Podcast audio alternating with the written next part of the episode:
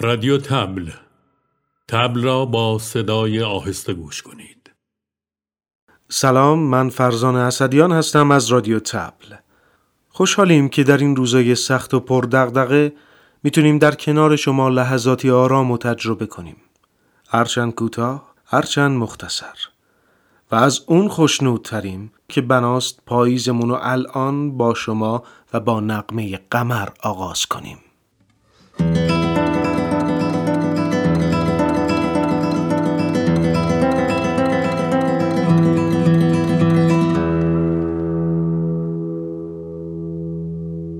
تصنیفی که قرار قبل از ادامه گفتگوی محمد طلوعی و مانی جعفرزاده بشنویم تصنیف آتش دل هستش. تصنیفی با صدای قمرالملوک وزیری در دستگاه شعور که شعرش توسط حسین پژمان بختیاری سروده شده و آهنگساز اثر هم مرتزانی داووده.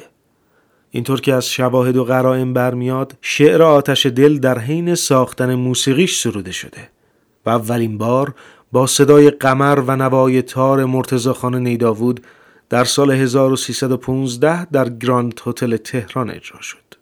بعد از اون یه اجرای دیگه از این تصنیف توسط کمپانی هیز ماسترز وایس بر روی صفحه گرامافون ضبط شد. آتشی در سینه دارم جاودانی.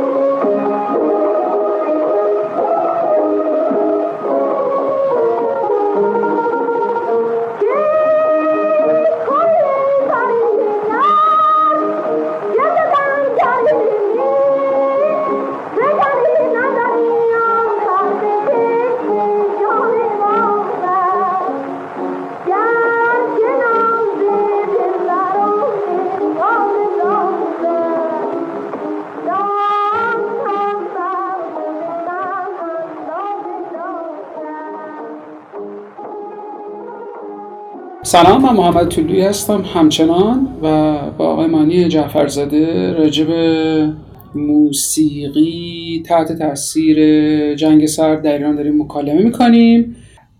آقای جعفرزاده، موسیقی که در ایران شکل گرفت تحت تاثیر جنگ سرد چجوری بود؟ چگونه بود؟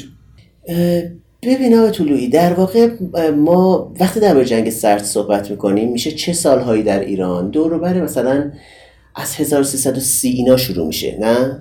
یکم قبل‌تر، ولی بالاخره چون از شهریور بیست ایران اشغال شده، بنابراین آره. ما تحت تاثیر جنگ آره. سرد از این لحظه هستیم. آره. ولی حقیقت این هستش که اون چه که ما به عنوان موسیقی علمی تو ایران میشناسیم از هزار و سیصد تقریبا شروع میشه. من فقط یه چیزی هم بگم، یعنی ما یکی از اولین کشورهایی هستیم که در این منازعه جنگ سرد تحت تاثیر قرار میگیریم، یعنی با اشغال آذربایجان و با فرقه دم... حکومت فرقه دموکرات بر آذربایجان و تأثیری که شوروی سوسیالیستی بر این فرقه دموکرات میذاره و فارغ از اتفاقاتی که میفته بالاخره ما جزو اولین کشورهای جهان هستیم که این منازعه دامنمون رو میگیره. دقیقاً همینطوره. ببین هزار و سیصد که دارم روش تاکید میکنم زمانیه که آموزش موسیقی سرود در دبستان‌ها اجباری میشه و مدرسه موزیک هم همین دوروبر هزار و سیصد و دو سه توسط کلنل وزیری هنرستان موسیقی ب... کمی بدتر میشه هنرستان موسیقی. من چون یک چیزی رو بگم شاید حالا این اطلاعات تاریخی به, به کارم بیاد.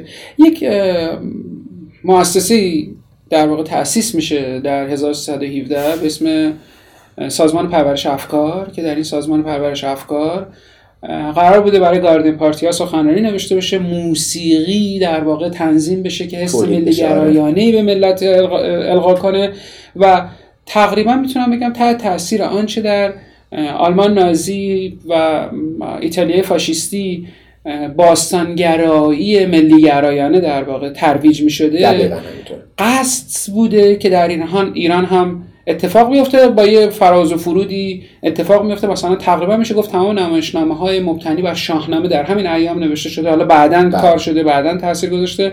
یا این سازمان پرورش افکار به صورت الغایی در واقع میل ایران پرستانه رو، میل ناسیونالیسم رو در ایرانی‌ها سعی می‌کرده گسترش بده. شاید خودش خیلی عمری نکرده، یعنی سه سال عمر کرده، اما تأثیراتش بعدها در بیست سال بعد، در پانزده سال بعد به وضوح بر فرهنگ ایرانی با فیلم‌هایی که ساخته میشه، با نمایش‌هایی که اجرا میشه و با موسیقی‌ها که حالا الان دقیقاً میخوام دربارش صحبت بکنیم. ببین اون هزار و سیصد که گفتم که در واقع مدرس مدارس سرود در دبستان‌ها شروع میشه به آموزش دادن، این یه قسمت ماجراست. خب در واقع مدرسه موسیقی توسط وزیری با فاصله که بعدتر میشه هنرستان موسیقی و در کنار همه اینها دسته موزیک ارتش. ببین این یه اتفاقی میفته. من الان همین الان میرسم به جنگ سرد، ولی قبلش باید یه چیزی رو بگم. ببین در تاریخ ما بنابر نوع نگاه مذهبی شرعی که وجود داشته موسیقی چیز محبوبی نبود. خب در نتیجه همه دوران باجه حداقل محجور بود، اگر آره، آره، بود چیز آره، محجور آره. به هر حال به هر حال یک چیزی در حجاب اگر هم قراره که دلبستگانی داشته باشه. بر همین اساس خیلی متب... در واقع مر... طبقه اشراف میتوانند باهاش ارتباط داشته باشن چون زورشون میرسه. در بین طبقات فروده است اصلا زور مذهب خیلی بیشتره که اجازه نمیده این اتفاق بیفته. در نتیجه تو با موسیقیدان‌هایی روبرو هستی که برخیشون هم نام‌های بزرگ و حیرت انگیزی ولی همچنان عمله طرب اشرافن، دربارند. خب وقتی من میگم که اهمیت داره که دسته موزیک ارتش به وجود آمد، زمانی که سالار معزز غلام حسین مینباشیان اتفاقا میره شوروی سابق، میره در میره در روسیه، در واقع شوروی نشده بود، میره در روسیه و کورس موسیقی میگذرونه و برمیگرده و بلد پیانو بزنه و بلد ویولن بزنه و دسته موزیک ارتش به وجود میاد. این نخستین باری است که تو با موسیقیدانی روبرو هستی که افسره، طبقه اجتماعیش تغییر کرده، حقوق بگیره، حقوق دائمی داره و اصلا بابت اینکه موزیسین حقوق میگیره. خب نکته جالب میدونید چیه؟ این سردوشی که میاد رو دوشش و این امتیاز اجتماعی که بهش داده میشه یه کاری با جامعه میکنه که اتفاقا تأثیر فرهنگی عجیبی میذاره. چون او ساز غربی میزنه به این درجه رسیده و الا اونی که داشت تار میزد، کمانچه میزد، تنبک میزد همچنان عمله طرب بود. بعد این یک یک گرفتاری فرهنگی درست کرد که شاید میتونم به جرئت بگم تا بیست سال پیش هم در ایران وجود داشت و اون این که بچه‌هایی که ساز غربی می‌زدن نسبت به بچه‌هایی که ساز ایرانی می‌زدن احساس تفاخر می‌کردن در دانشکده، در هنرستان.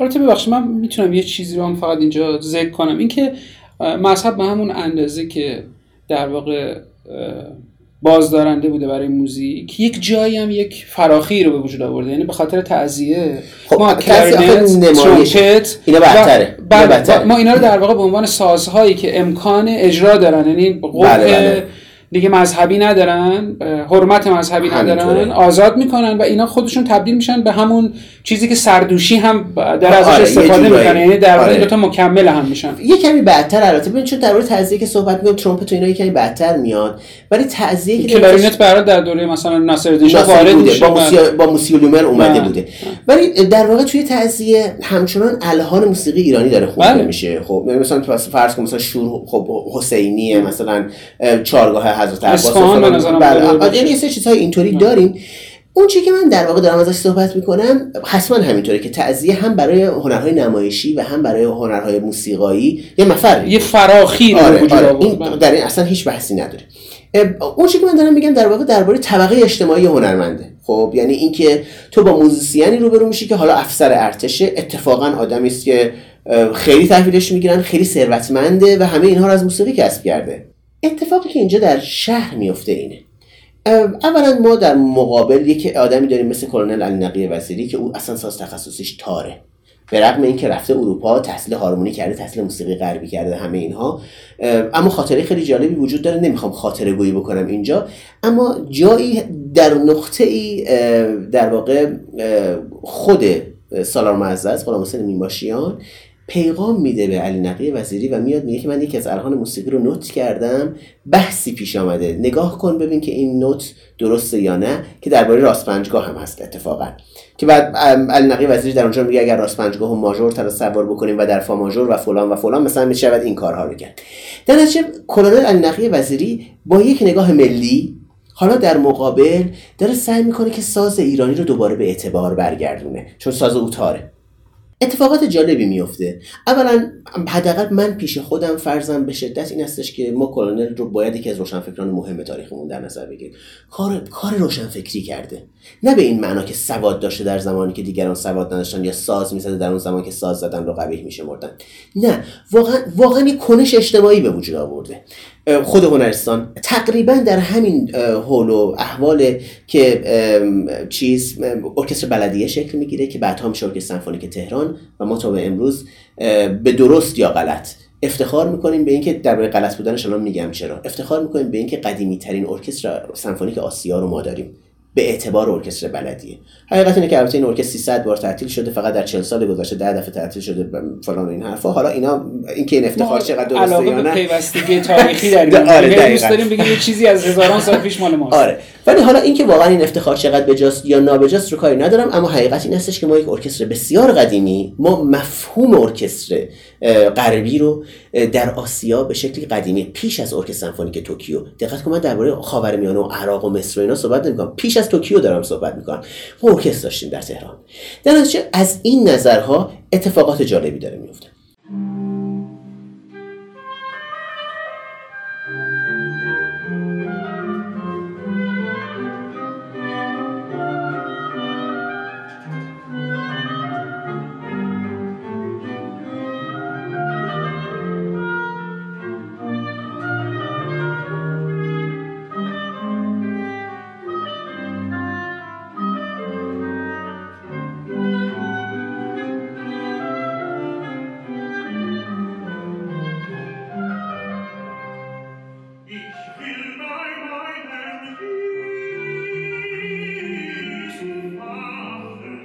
موضوع غیر قابل انکاری که باید درباره‌اش صحبت بکنیم درباره جنگ سرد این هستش که بخش وسیعی از هنرمندان و روشنفکران این دوره نزدیک میشن به حزب توده.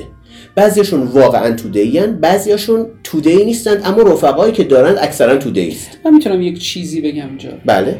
فکر میکنم واقعا گزینه دیگه‌ای وجود نداشته. مثل اینکه در دوره مشروطه تقریبا تمام روشنفکران ایرانی تحصیلات مذهبی دارن، چون گزینه دیگه آره دیگه جای دیگه نمیشد جای دیگه نمیشد درس خون. بله. اینجا هم روشنفکران ایرانی چپگران چون جای دیگه وجود بله. نداشت برای یعنی یک حزب نیمچه حزبی وجود داشته به اسم سونکا که یک تمایلات بله. نازیستی داشته، بله بله حزب توده، یه حزب توده‌ای وجود داشته که بالاخره تشکیلاتی داشته و یه آدم‌هایی که یکم ملی مذهبی بودن، هنوز خیلی تقریبا تشخیص هزار و سیصد و بیست رو میگم تو هزار و سیصد و سی و دو بالاخره ملی مذهبی ملی گراها هم الان دیگه یک در واقع عقبه‌ای دارن، ولی در هزار در شروع هزار و صد و بیست واقعا به جز چپ‌های دقیقاً همینطوره شوروی‌گرا چیز دیگه‌ای وجود نداشته، محفل دیگه محمل دیگه‌ای وجود نداشته. همینطوره. در نتیجه شما مواجه هستید مثلا با روشنفکرانی که آدم‌های تاثیرگذاری ان ولی گرایش‌های چپکی دارند. خب و این تاریخ هنر ما رو در دوره جنگ سردی که بعدتر داریم ازش صحبت میکنیم به شدت متحول میکنه. مثال میزنم، شما ممکنه که مثلا با صادق قدرت یا صادق هدایت یا نیما یوشیج مواجه باشید که اینا لزوما توده‌ای نیستن، خب ولی گو... یعنی همین الان میشه مثال زد، چون که من مثال زدم، ولی گفتمان غالب رفیقاشون همه همه بشینن حرف بزنن حرف بزنن. من میتونم یه خواهش بکنم این توی موقعیت موزیک به ما پیشنهاد بدید گوش بدیم با هم دیگه از کلنل علینقی وزیری دخترک جولیده رو گوش بکنیم. خوبه که صدای تار کلنل علینقی وزیری رو اینجا بشنویم.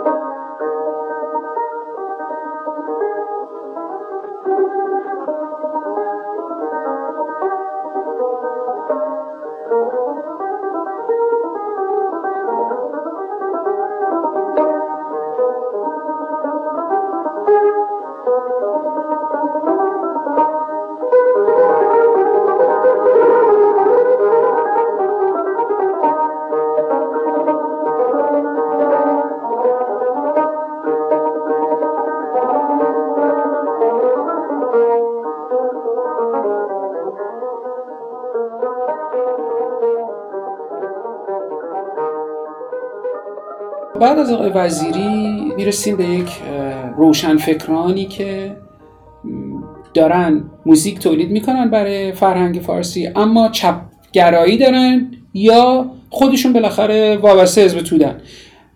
توی موقعیت موزیک ایرانی چه شکلی شده؟ خیلی وضعیت عجیب و غریبی داره.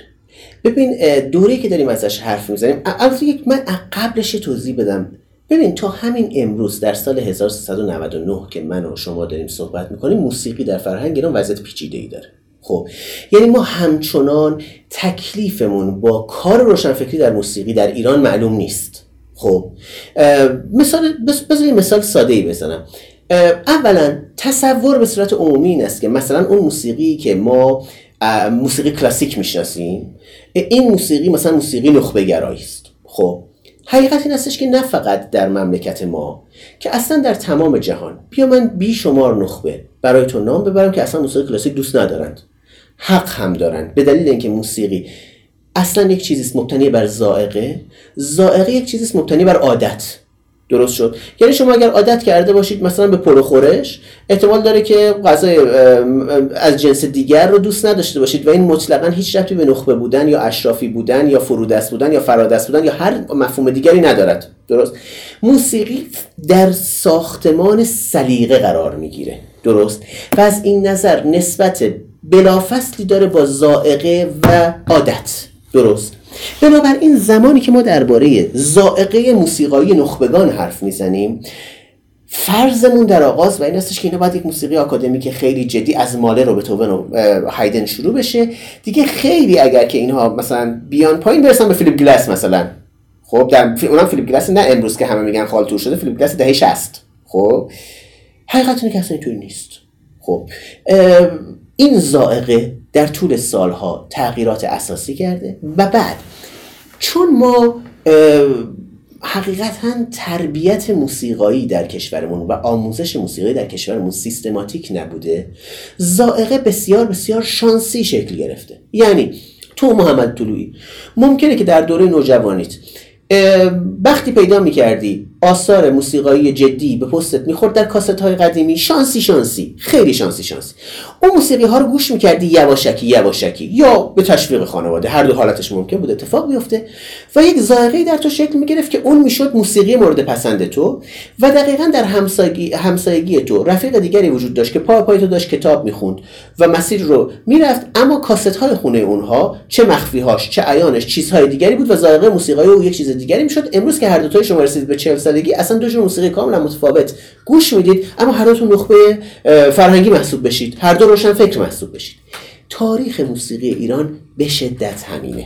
خب یعنی شما مثلا در کافه های تهران در هزار و سیصد و بیست سی دارید موسیقی هایی میشنوید که برخشون کاملا به سبک موسیقی روز فرانسوی آلمانیه و اینها مثلا ممکنه که پاتاق مجتبی مینوی و مثلا صادق هدایت بوده باشه.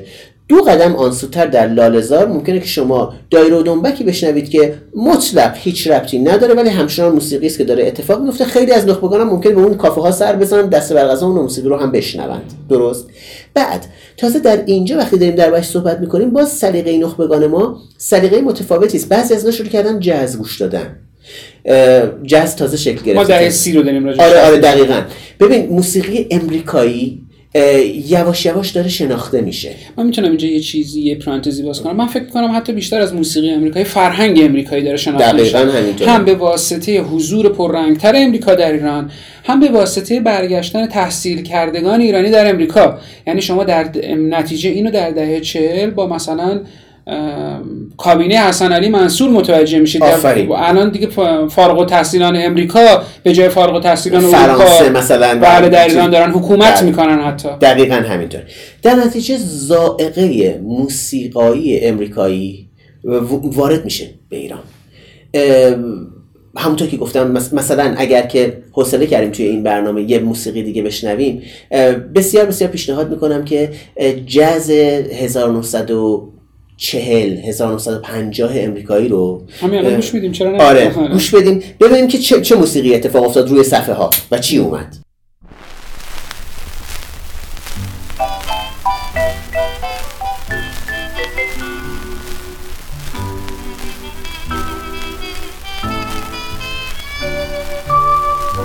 Every time we say goodbye I die a little. Every time we say goodbye I wonder why a little. Why the gods above me who must be in the know. بخش دوم از گفتگوی محمد طلوعی و مانی جعفرزاده رو درباره موسیقی در دوران جنگ سرد شنیدین. امیدوارم لذت برده باشین. به زودی با بخش سوم همراهتون خواهیم بود. بدرود.